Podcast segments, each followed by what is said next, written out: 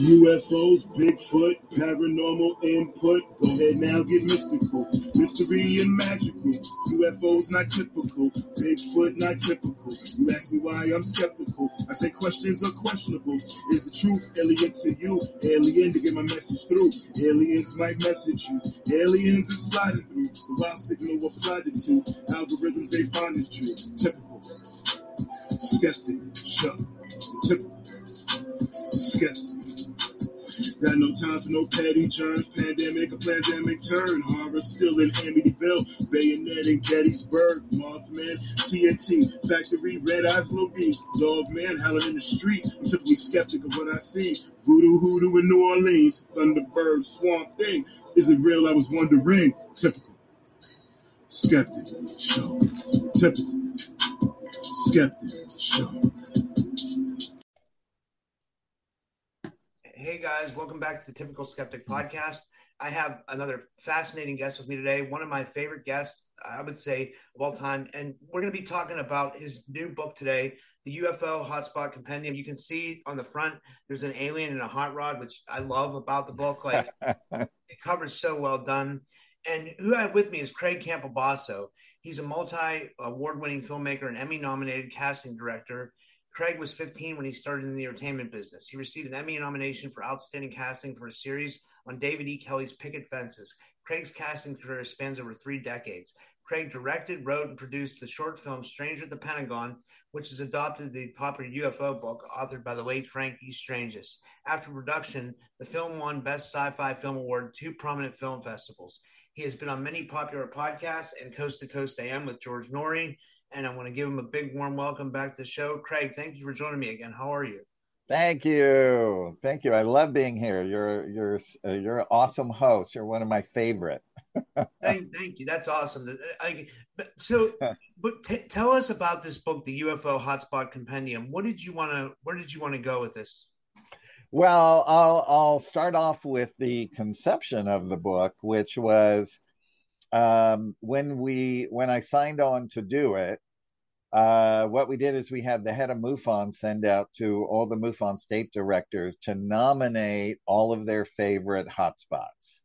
And so I compiled all those hotspots, brought them into the book uh, chronologically in the in the one of the the ones that were my favorite big stories and the ones that had the most um, hotspots. Like some hotspots, when you go to, you are for sure going to see something, right? You just have to be prepared with some of the things that I tell you to do in the book as well. So, um, so we, uh, I compiled all of uh, the hotspots. I knew of a couple that um, were not in uh, the MUFON jurisdiction, which were just crazy good because I had already been there and investigated them. So I put those in.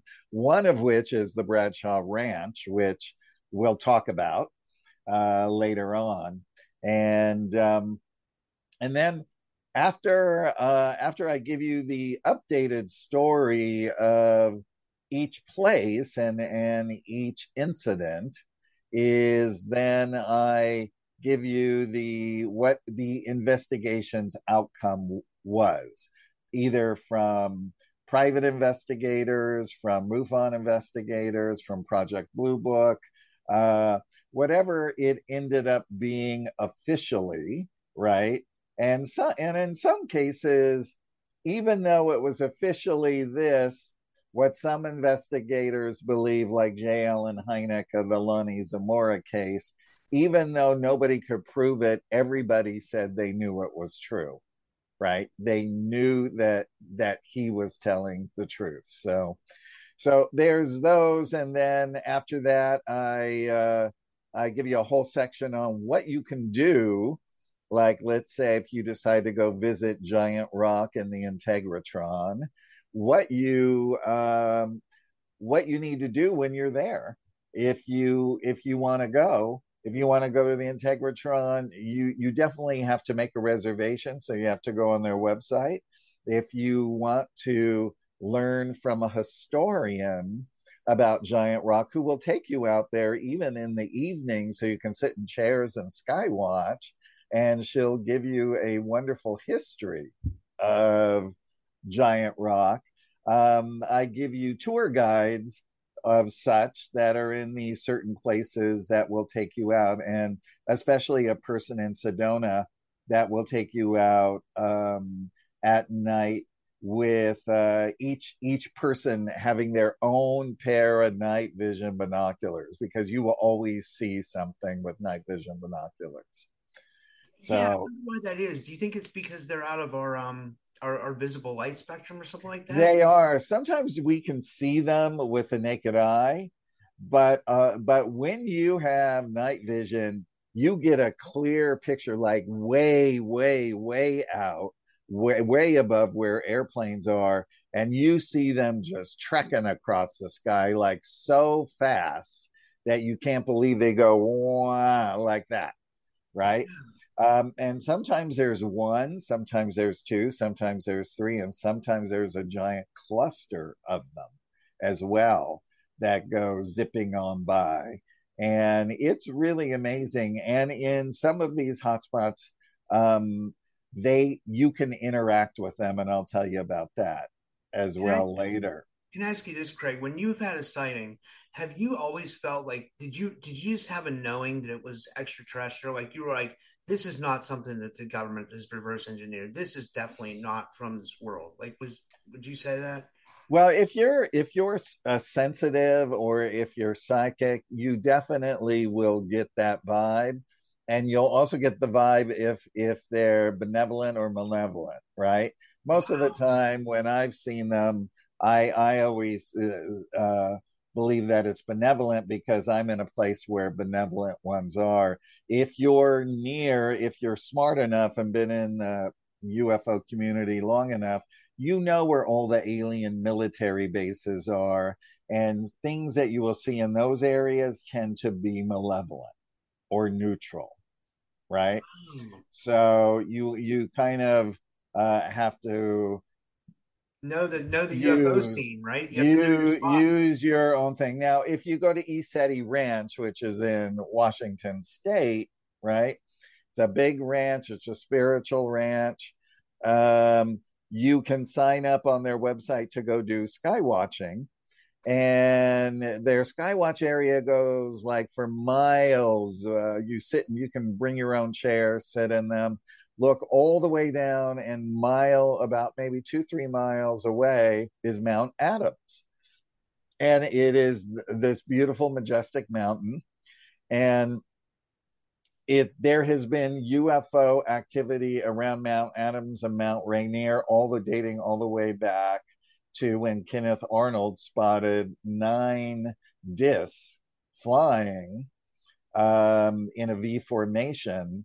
And when he reported it to the um, uh, to the press and to the authorities, that's where they labeled um, disc-shaped craft as flying saucers. Uh, way back, way back when I can't remember it was 50. I think it was 50s or 60s or early 60s. Um, I have the date uh, in the book with the Kenneth Arnold stuff because I find it's really important to know the area and the activity that's around that area. So we know that there's been stuff there, but ECETI Ranch, if you go there to Skywatch, you're pretty much going to see a craft or several craft all at once because um, uh, they say below Mount Adams is a benevolent extraterrestrial race and they're seeing ships going in and out of the mountain all the time, right?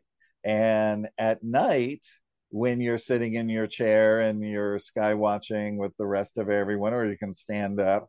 Most people get so excited when one comes. Uh, the ranch has one pair of night vision binoculars and they have a laser pointer. So they will connect to it telepathically and then talk out loud so everyone else can hear what they're saying.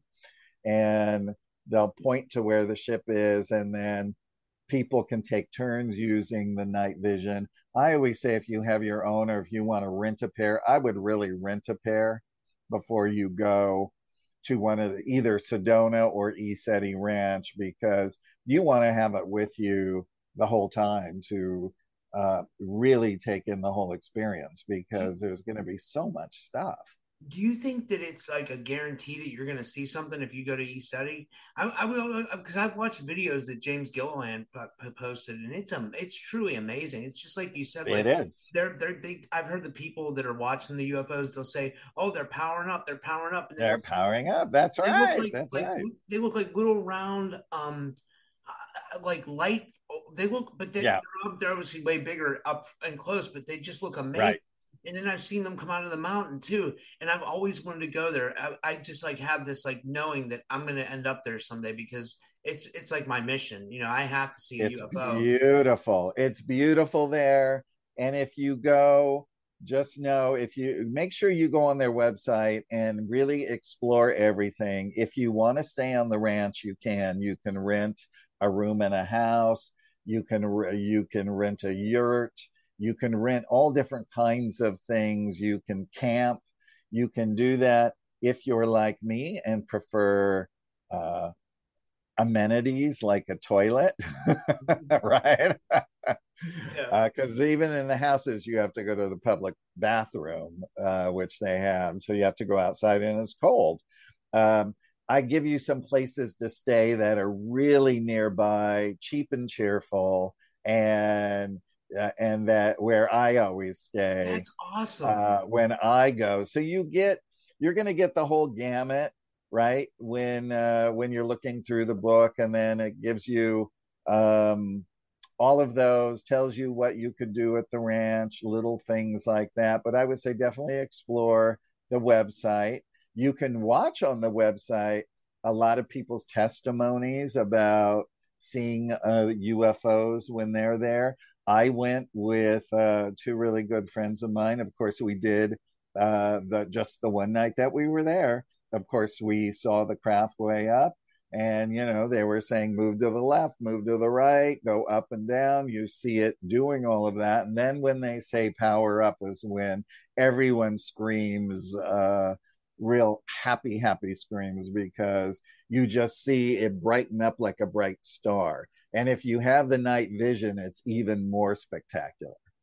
That's amazing. Well, A couple Yeah. of things I wanted to ask you was, um, well, one thing that I thought was really important about this book was that you provide sources, like because Yes. you, you talk a lot about a lot of hotspots, but then you mentioned a lot of cases, like you do Travis Walton, Calvin Yeah. Parker. Um, uh, I'm trying to think of the one that we were talking about.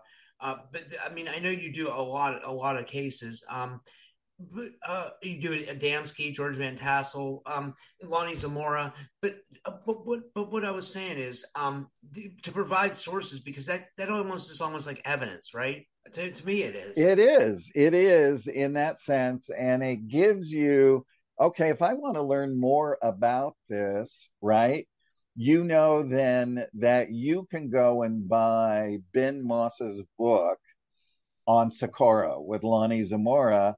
And Ben and Tony um, Angiola were both MUFON investigators, right? And they extensively did the Lonnie Zamora case. And so they have a new book out, which has been out for, I guess, about a year and a half, two years on Amazon. So I tell you the name of the book, and uh, they went directly with a lot of people who uh, who were involved in that case way back when.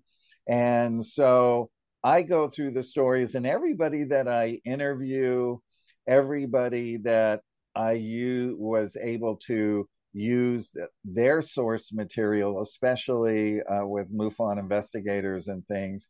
I always gave them the chapter when it was done to make sure that it was everything was accurate, right?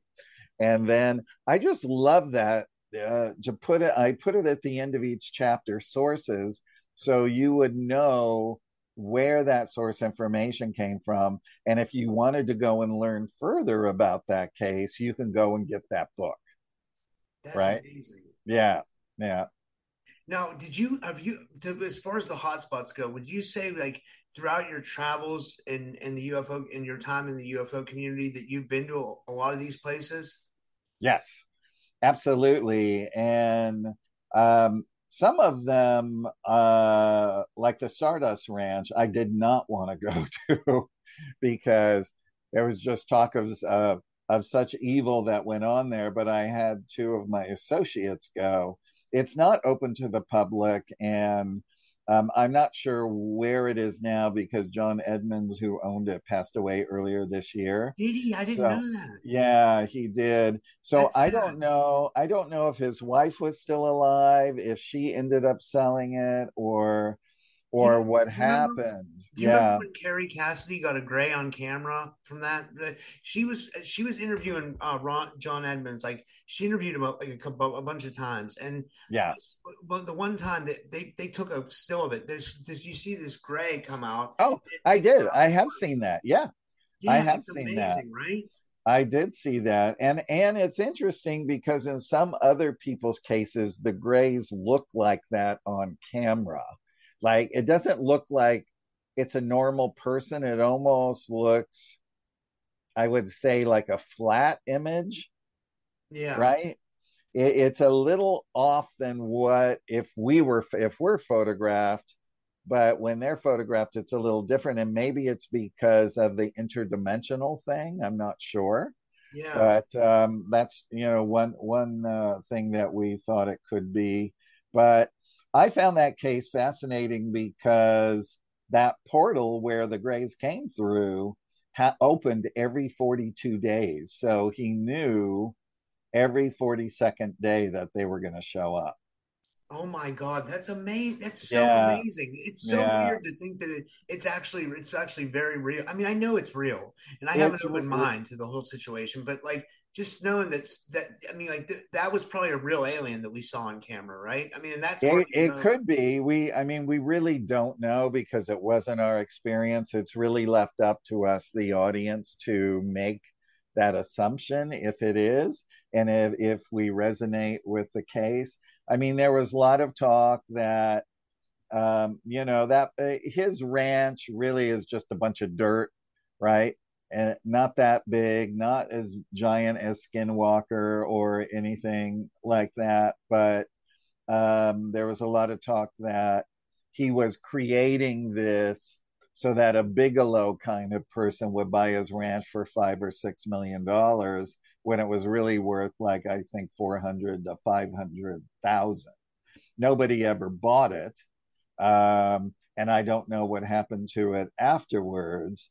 Uh, now it's in, now he says John Edmonds says that he killed 19 aliens during the time that he was there, but there is no body evidence. But evidently, there was some kind of blood left on a knife because I believe he said that they just vanished, right? They just vanished. So I drove by the ranch and looked at it. Uh, I sent two of my colleagues there because he has a horse rescue. So they made a large donation and he invited them to come in and talk with him about his experiences. And um, they said when they were sitting in the living room that uh, they just felt evil pervading. They felt darkness. And they said the wall where the um, uh, fireplace was, it was like it was alive with evil entities, Oh my right? God. Yeah, they said it was like they said when we were in there, all we wanted to do was leave. We just wanted to leave, but we couldn't because we had gone all that way and we wanted to hear, you know, what he had to say and all of that. So, uh, so there is also a book that somebody wrote, I think, that gives you, you know, thumbnail reviews and things like that of things that happened over the years on that ranch. But, um, but my favorite ranch is the Bradshaw Ranch. I Now, yeah, yeah, is that a great chapter? It is. It's amazing. Yeah, it's a great chapter. So it's um uh I'll, I'll try and condense it for everybody. It's a uh, Bob Bradshaw was a cowboy. He bought 140 acres in the Verde Valley, which is just outside of Sedona. And what he did is he built he built a ranch house, and right next to where he built the ranch house is a homestead house. it's said to be the oldest living structure in Sedona, right? So anyway, he uh, he was a cowboy. They made movies on his ranch. Elvis Presley made a movie there. Um, uh, other people, he was always in the movies in some way, shape, or form as a cowboy. And uh, so he started putting on rodeo shows and covered wagon shows and things like that on the ranch. And they had cookouts and everything. Now, one of my longtime friends who's still alive has told me about this ranch for a very long time and that she used to work at this ranch in its heyday. And on the first night that they were having one of these shows, a flying saucer flew right over the show low and went like this. Wow. Like it was amazing. Some of the, I'll give you guys just a couple of things and then we'll move on to a few of the other hotspots. But um, there was also a Bigfoot on that property because they had Bigfoot prints. So Linda, Bob's uh, wife, uh, decided out by the horse corrals, which is, I would say, maybe a five, six, seven minute walk from the ranch house, right? And put uh, would put a plate of fruits and vegetables. And uh, after the first night, it was all gone and eaten. And then um, stones and sticks were placed on the plate, which is what we call Bigfoot gifting. They gift back to you, right? And um, and then over time, um, she would always find the footprints there, the Bigfoot footprints. But over time, that this uh, Sasquatch laid on her side to show her that she was pregnant. Oh my God. And then after a while, she started seeing, of course, the Bigfoot footprints and then the little Bigfoot footprints right next to it. Now, when they were there, they didn't have cell phones back then, but if you they had the VHS video cameras and they had regular cameras. So if you sometimes when they would look through the lens, they would see into another dimension. And so one time, yeah, so one time they got a dinosaur. Another time they got the actual Bigfoot and she um she was an albino Bigfoot and there was a flying saucer above her right? Wow, that makes me think So- like Bigfoot has something to do with aliens or UFOs. Well, it I here's the thing. What's interesting, I I watched that Bigfoot program um, on I don't know if it's Travel or History Channel, and a lot of times at night when they're in the forest, they can spot a Bigfoot now, even when they sort of lean around from a tree because they've they've got the heat sensor, so they can actually see it when it's looking, even though it's far in. But what they find in the forest is these flashes of light. And they don't know what this light is. And I started thinking about all these cases that I've read about. And I'm wondering because they've always said that Bigfoot was interdimensional. And I'm wondering if these flashes of light are actually sort of like a portal that they're going back and forth in that they create with their own mind. Right? wow. I So- thought of that. Yeah, I never thought of that either. It just hit me a couple of weeks ago. And so um, so that ranch had lots of activity. It had grays. It had a a, a, a disc shaped craft landing in mid daylight in front of the ranch. Um, there was uh, another night the dogs were barking and they went outside and they were surrounding something and looking up and barking at nothing. And then they heard this hissing and it was really frightening. So they got the dogs in the house because they didn't know where it was coming from. And the next morning, when they went out, they saw reptilian footprints where it happened. Wow. Right. So, so anyway, um, you know, it's just all this fascinating. There, like that chapter, people will really, really, really love. Um, and we've got pictures uh, of the ranch and uh, uh, stuff that goes along with that. You know, with that story, they they have a windmill on the property, and a lot of people who have gone near that windmill have missing time up to two hours. Wow. What, yeah. What, what, what is the uh, is is the Galactic Park related to that? Like, is that a separate? That is. That's what they called it. They called it. Um, uh, the son named the property Galactic Park, I believe. That's so cool. Yeah, because there was just so much stuff that was going on all the time. I mean, they had a portal tree between the ranch and the homestead house, and uh, Linda said that um, she believed that negative and positive extraterrestrials were coming through that. And when she would feel the negative ones come through, that bad things would happen on the ranch. And then that would be followed by the good ones who seemed to come in and kind of sweep them out. Right. Yeah. yeah. So, yeah, exactly one thing I wanted to ask you about was you cover the the uh, the George Van Tassel case, which I find really fascinating. And mm-hmm. I I came up with this idea, and I'd love to pick your brain on it. Like they tell you talk about Solganda, who is like this Venusian uh, tip, you know, who was contacting George Van Tassel. I was going to say, do you ever think that Van Tassel's, or did anybody ever write about Van Tassel's contacts you know, this Solganda ever contacting Val Thor because Val Thor was a Venusian too. Is there, is there any kind of overlay there?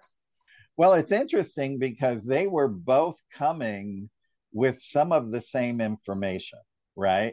Yeah. Uh, and and that information was uh, Solganda gave uh, Van Tassel the blueprints to build the Integratron, which is a regeneration machine to keep the cells young, which is how they stayed looking young and gave them longevity in their life. And when about a part of Valiant Thor's uh, mission when he came was to impart this information of rejuvenation, how to eliminate sickness, poverty, how to prolong life, and all of that as well. And I think that that was probably on a larger scale, right? Now, um, it was said that um, was a Venusian, um, but we don't really know if Valiant Thor is a Venusian or not, because what we do know from Dr. Frank is that he did come from somewhere else, and Venus the interior of Venus was a stopover to Earth, and that he was here in our galaxy for many, many, many years before he had his mission that started on March 16th, 1957. So he would be in Venus, he would come to Earth, he would go back and forth and back and forth. So I think a lot of people assumed that he was. Now you have to realize that these created beings that are like Valiant Thor is that they're they're what we would put in the angelic realm, right? And they're given sections of the universe to oversee, and they're sort of like these incredible universal emissaries, ambassadors that help to solve problems in those sectors, right? Now, Solganda is a fully conscious being who at some point will eventually die, but Valiant Thor is a mortal being where he will never die. That's that's so interesting. That yeah, it is. And by the way, I always wanted to know what Solganda looked like. And I went through every George Van Tassel interview. He never said what he looked like in one interview. He would, uh, somebody would ask him in one interview, he'd say he had short blonde hair. Another interview, he'd say he was five six. Another interview, he would give another uh, portion of what he looked like. So I took all of that and I had an artist create a representation of what Solganda may have looked like from all of George's um, descriptions, right? Because I thought it would be really great for the audience to get an idea of what he looked like. Yeah, yeah. There's no there's no images of him, right? You said there. No, there's no images of him. But here's another interesting thing. Every the other three men on his crew were also five six, and I also many years ago met a man who called me and told me um, that when he was a young man, around 17 years old, he was contemplating, uh, and this is in Florida, by the way contemplating how, what the universe was. How was it set up? Are there other beings out there? All different things of that nature. And he said, all of a sudden, he started seeing glint, glints in the sky. And days and days would pass, and these glints would become the shape of a ship.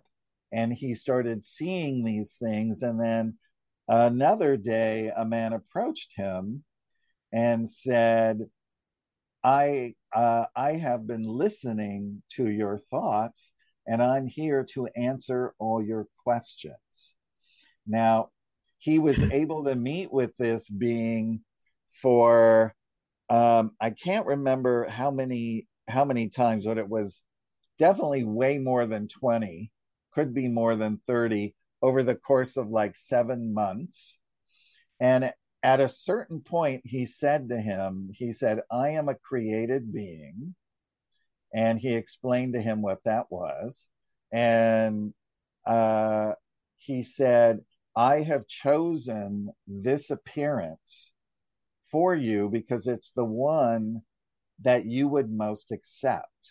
And what that was, was he was five, six which I thought is interesting. This this five six, you know, it's a, a non intimidating stature, right?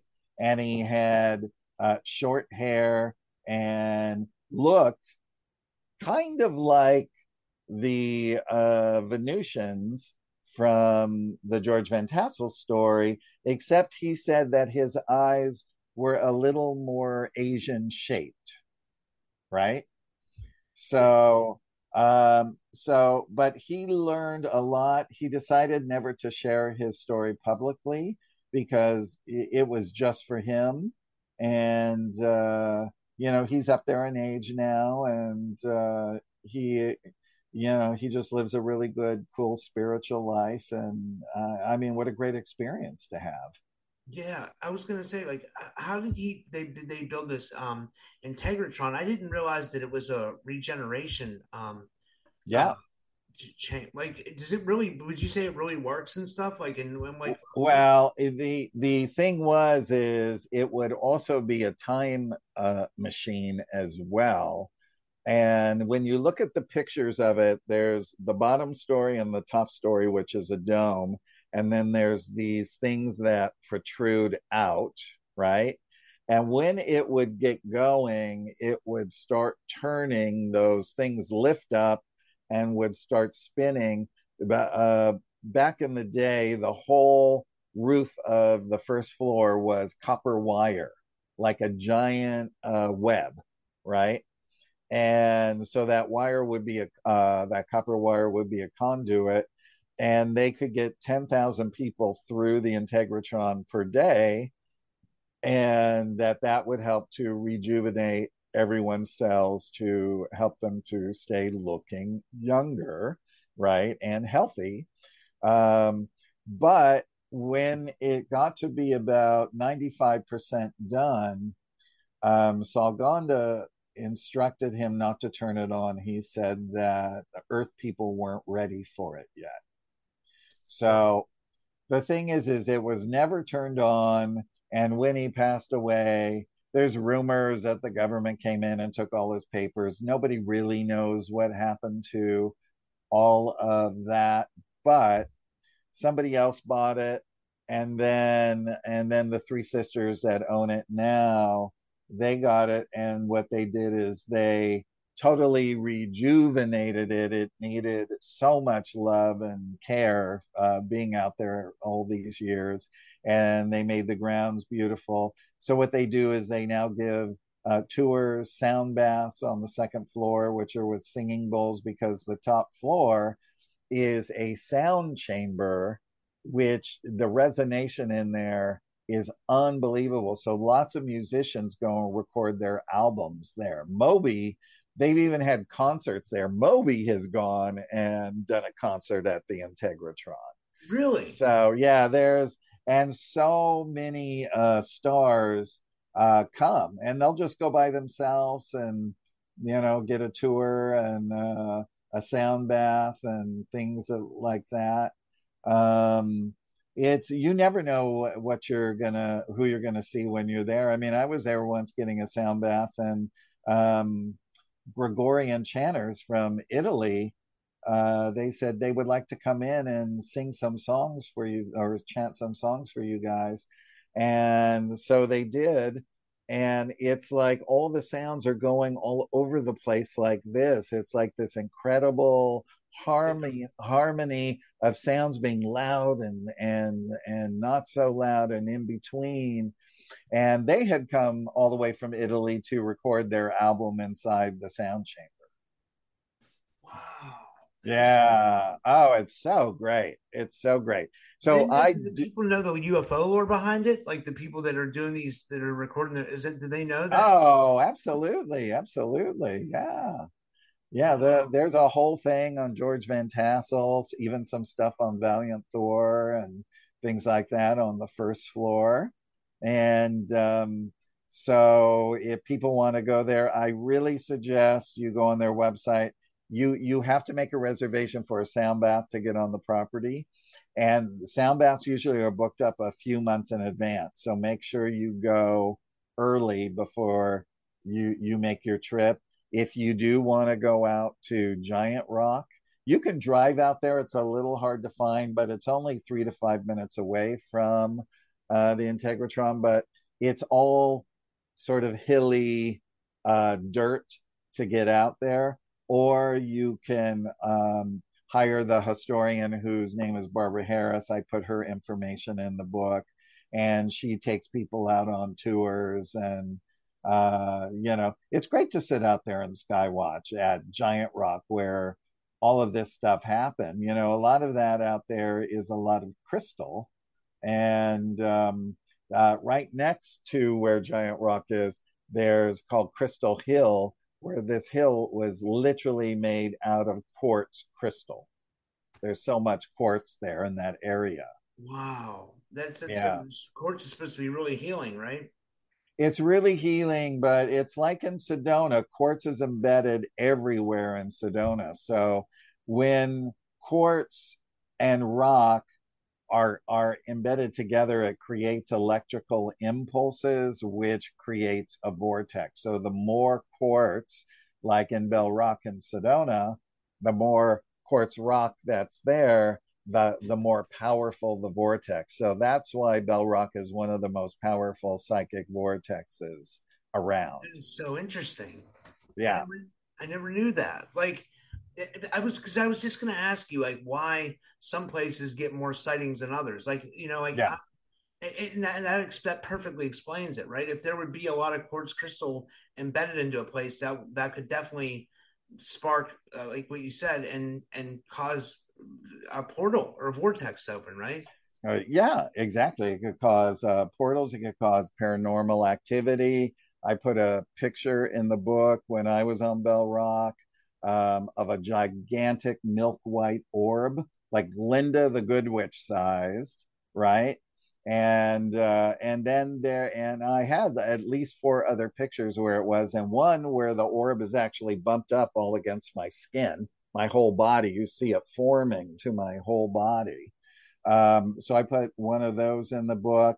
And another time when I was staying in Uptown and I was driving to Bell Rock to go meditate, is um, traveling from Bell Rock towards me was a metallic orb that was nothing from this earth, going like this. And i grabbed my cell phone and i was able to capture a picture of it. So i put that in the book as well. You just never know what you're going to see when you're there. Wow.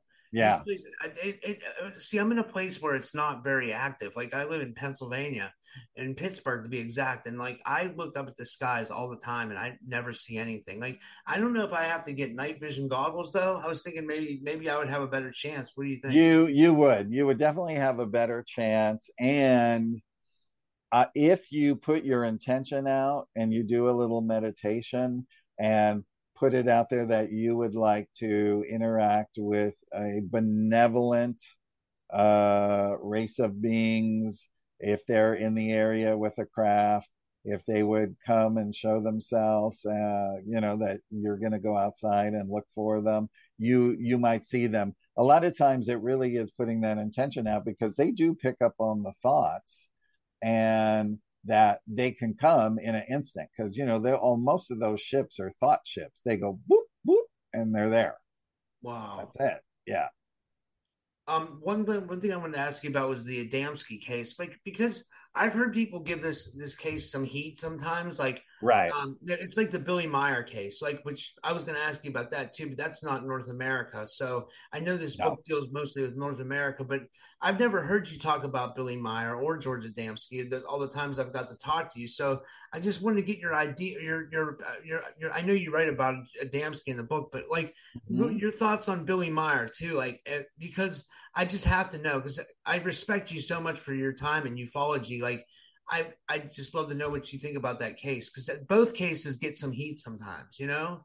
Well, all all cases get heat. Even Travis Walton case gets heat. And yeah. even though there's all the evidence, that's why I, I worked very closely with Jennifer Stein, who's a uh, uh, MUFON director as well. And she's the one who is closest to Travis, who did the documentary on Travis that won all those awards. So, so there's all of this new evidence and everything, so that people now have a one-stop shop. They can read everything from beginning to end, and they can go ahead and make up their own mind. Right? Yes. George Adamski as well was capturing the same ships that Howard Menger was capturing at the same time in New Jersey. Now, Howard Menger was another um, major contactee of different human races from throughout our galaxy. And it was at his farmhouse in Highbridge, New Jersey, where the famous picture of Valiant Thor and his vice commander Dawn and another vice commander Zan's wife Jill were at. She's the blonde lady. So um, anyway, uh, but he had that evidence as well, and then he it it started slowly where he was seeing the crafts and seeing the crafts, and then he felt when he took a group out that he needed to go a little further down the road. Now he didn't drive, so he had somebody drive them, drive him with his telescope and stuff. And then he said, You go back to the group and then come down here later, right? Because he knew he had to be alone. And then he saw it land way in the distance by the mountains. So he started walking out there. And this is where he met Orthon for the first time and had their uh, exchanges. So um, I forget exactly what that the beginning uh, things are, but there's several books that were uh, written that you can still find on the internet that he did with Desmond Leslie, and uh, I think one's called Inside the Spaceships, and uh, there's another one as well. You could go to the Adamski Foundation. You can read all about it there. There's a really cool place where he used to live, which is now called, I think, the Oak Knoll. And they're going to be building um, a place there to honor Adamski and build a, a very big high powered telescope because he used to uh, use uh, he used to have his telescope there, and that's where he saw lots of these things. But he also went up to Mount Palomar as well to see these things. So, um, and there, you know, there's been different things about that case. That somebody said that Orthon was really a woman, but he, decided to change it to a man because uh, he didn't think the public would, uh, at that time, think that a woman could be a captain of a ship, right? But these were rumors and things. Um, and I don't know. I think Orthon's name may have been something else and he changed it, um, was another rumor.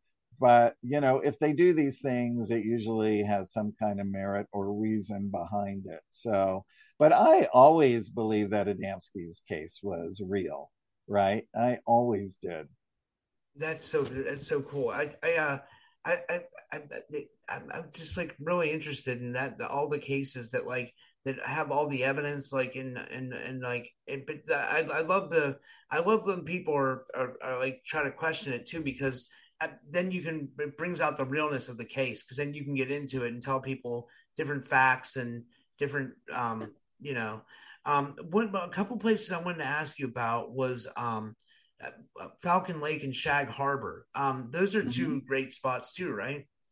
Those are two great spots but um i'll just backtrack for a second. So if you wanted to go to the place where george adamski met orthon i have the coordinates in the book if you wanted to go to where Lonnie Zamora saw the two little aliens in the craft, I have the coordinates to that location in the book as well. If you want to go where Travis Walton was abducted, I have those coordinates. If you want to see where Valiant Thor's ship is parked at Lake Mead, I have those coordinates as well, as well as other coordinates. So if people want to actually do this bucket list trip, I mean, I've had people already send me videos. I'm doing the bucket list. I'm going to do it.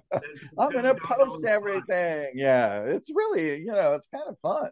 Yeah, the um, Shag Harbor uh, is a really, really interesting case. Um, it was spotted, uh, I think it was 1955, if I believe. Uh, there was a gentleman who was 18 years old. His name was Laurie. He was on the beach with his girlfriend and he saw something. They saw something crash into the ocean about two to 300 feet out. And so he went and called the mounted police and uh, they came out. What they were really worried about is they thought that a plane had crashed in the water and they were worried about survivors. So the mounted police got a boat and they started rowing out. They got um, some other guys who were rescue guys. They came out in a boat. And as they started getting out there, they were seeing this sort of orangey yellow glow. And as they started getting out there, these lights just sunk into the depths of the ocean.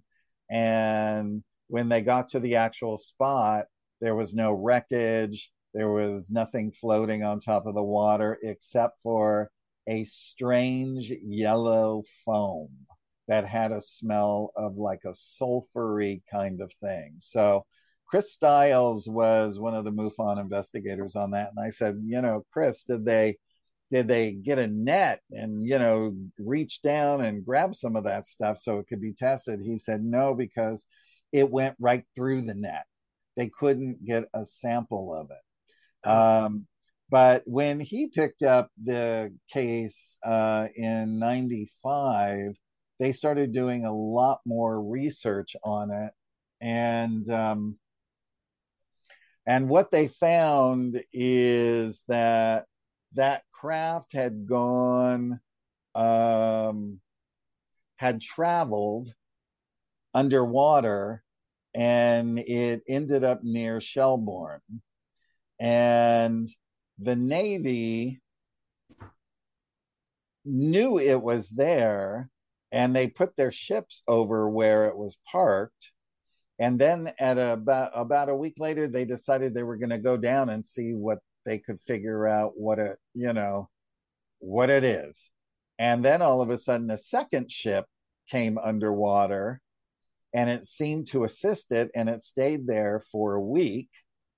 And then both ships left and went out towards Maine and they both flew up and out of the water to, you know, like I say, holding the secrets of who they were. So there was a lot more to that story. I'm just giving you a little thumbnail review of that, but uh, and then Falcon Lake uh, also is an interesting one because it seems like it was probably one of America's test vehicles that was a uh, a, a, flying disc because um, Stefan, who uh, I think it's I, Milchiak, I can't I can never pronounce it correctly, but he he loved mining. Um, uh, gemstones and geolog- geological like quartz and you know gold veining and things like that. So he was out there in the middle of nowhere, and um, he heard a bunch of geese leave the lake, and he turned and he looked and he saw these two ships hanging in the air, and one started coming closer to him, and then it landed not far away from him, and he thought it was so strange. Um, he believed from the get go that it was one of our ships, even though it was saucer shaped. He drew a picture of it, which they allowed me to reproduce in the book. And um, so he sat there and he sketched it. So this sketch that you'll see in the book is a sketch on the day that he was sitting there looking at it. And then the door opened and he approached it and he heard voices inside and he was like you know do you need help? Do you need help? And he never heard anything and then the ship powered up and it had this sort of like grill on the side with these little circles and when it blasted the air out it hit him in the chest and it actually made those same marks on his chest. So uh, we have a picture of that in the book as well. And then it took off, and then he was super sick for quite some time. Um, and uh, and those markings would reappear from time to time over the next couple of years. They would disappear and reappear, disappear, reappear, and that kind of thing. So that's another really fascinating story. Oh yeah. Um, one thing I wanted to tell the audience is that in chapters 12 through 18, I thought that was really good because in that you look in a broader sense of like the different you, you categorize different regions. You go with yeah. the southwest, the southeast. The, it, can you talk about that a little bit? Yeah, I mean, there's different sections. So if you're in a certain part of the country and you want to go uh, hit that bucket list, you definitely can, right? Um, like um, uh, I'm trying to think of some of the. Let me just hit it. Oh well, like if you're in the southeast, uh, there's the famous goblin case, right? which were these the little goblin-y looking creatures, which were in Hops, Hopkinsville, Kentucky, which was back in August 21st, 1955.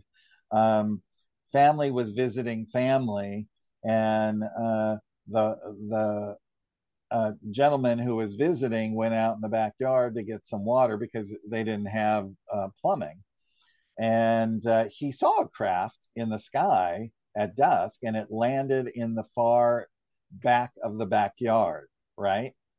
and um, and then around ten thirty that night, they started hearing commotion, and when they looked out, they saw about 12 of these little goblin, three and a half feet goblin creatures running around. And uh, so they got their shotguns and they started firing at them. And they, they, they could never hit one because they were so fast and they were so agile. And uh, they were firing through the windows, through the uh, screens. And then at a certain point, they went out the back door and one was sort of uh, about five feet out, and the other one was right under the uh, overhang to the roof. and one of the goblins was on the roof and it reached down and it grabbed and it pulled his hair. Totally freaked him out. Can you imagine that? Right? I mean they were so terrified because they didn't know what these little creatures were. Yeah. and um, they they at a certain point uh, when the coast was clear they jumped in their car they ran uh, to the police station they uh, told them uh, and they saw how terrified they were. So the sheriff and some of the other people, uh, some of the other officers went out. They checked the whole property. They didn't see anything. But the next door neighbors said, because they were aware of what was happening, they said at 3 a.m. the goblins came back. So, but of course, they didn't go back to that property. I wouldn't have gone back to that property at night either. Yeah, I wouldn't either. That's uh... yeah, no, no, that's uh, that's a little terrifying uh for me. And um, one another thing that you talk about, I the last two things is you give. I mean, you've been telling us this the, the, during the podcast, but you give suggestions for UFO tourists, and then you also talk about UFO conventions and festivals, which I thought was great. Yeah, exactly. I thought let's just make this a well-rounded book. So you you know where all the conventions and festivals are for the U.S. and Canada, and um, if you feel like you're being abducted and you want to uh, join a support group, there's numbers to call for that. Uh, if you want to have regressions, um, you can contact Yvonne Smith or Barbara Lamb. I mean, two of the best, yeah. two of the best that are out there. Uh, if you want to report a UFO, where do you do that? And where can you go to find the latest UFO information, photographs, and stories?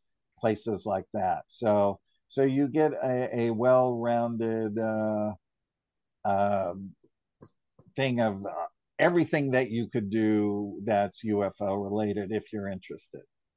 I, I agree, and I, I, think it's an amazing book. I I I, I love it honestly. Like it, was so. I mean, because like I said, you have the hot spots, you have all the cases.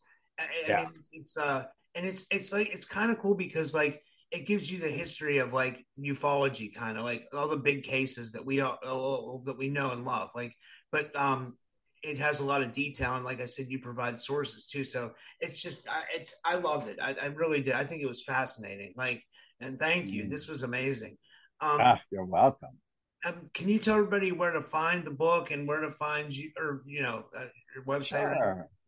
yeah uh if anybody's interested in valiant thor that's my website stranger at the pentagon.com you can get all of dr frank's out of print books there, posters like the ones behind me, and um, Valiant Thor t shirts, all that good stuff. And uh, you can get the Extraterrestrial Species Almanac, the book that uh, got released last year, or the UFO Hotspot Compendium on my website, autobiography of unanet.com. And then in the tabs, you can click on other books. I have another book uh, uh, series called The Autobiography of an Extraterrestrial Saga. Um, and those four books are on the main page. So anybody who buys things off the website, I uh, personalize and autograph it uh, to them as well. So and I can attest uh, to that because the poster behind me is signed by you. yeah, that's that. Run That is one of my favorite posters because it has the blueprints to Victor One on it. Yes, I love. Yeah. It. I, I yeah. really cherish that poster. I, I, I really like it a lot. Like it's it's cool. Yeah. I love it. Like you said, it has all the rooms and like it's it's it's just it's, it's so cool. Yeah, it's really neat. I actually have the giant fold out um, white blueprints right? You know, where it's like that looks like the actual blueprints to it. So yeah, cool. it's really neat. It's really neat, really, really neat. So, and we're uh, in the midst of making the extraterrestrial species almanac into a documentary. So, we that's will great. have that out sometime next year. I'll let you know when that's ready, and I'll come back on and we can talk about it and show some clips. Oh, I'd love. To, yeah, that'd be great. Yeah, that'd be yeah. awesome Yeah. Yeah, for sure. Well, thanks, Craig. And th- thank you so much. And uh, until next time. Yes. Thanks, everybody. All right. Have a good night.